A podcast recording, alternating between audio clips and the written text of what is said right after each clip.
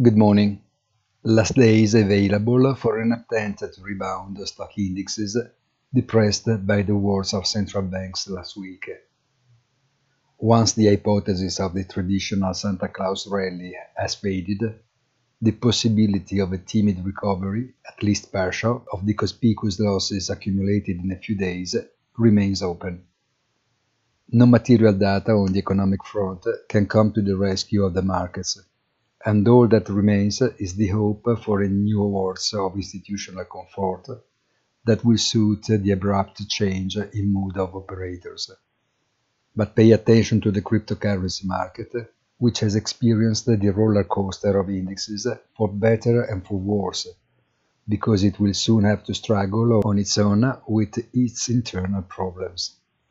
Have a nice day and please visit our site easy-finance.it.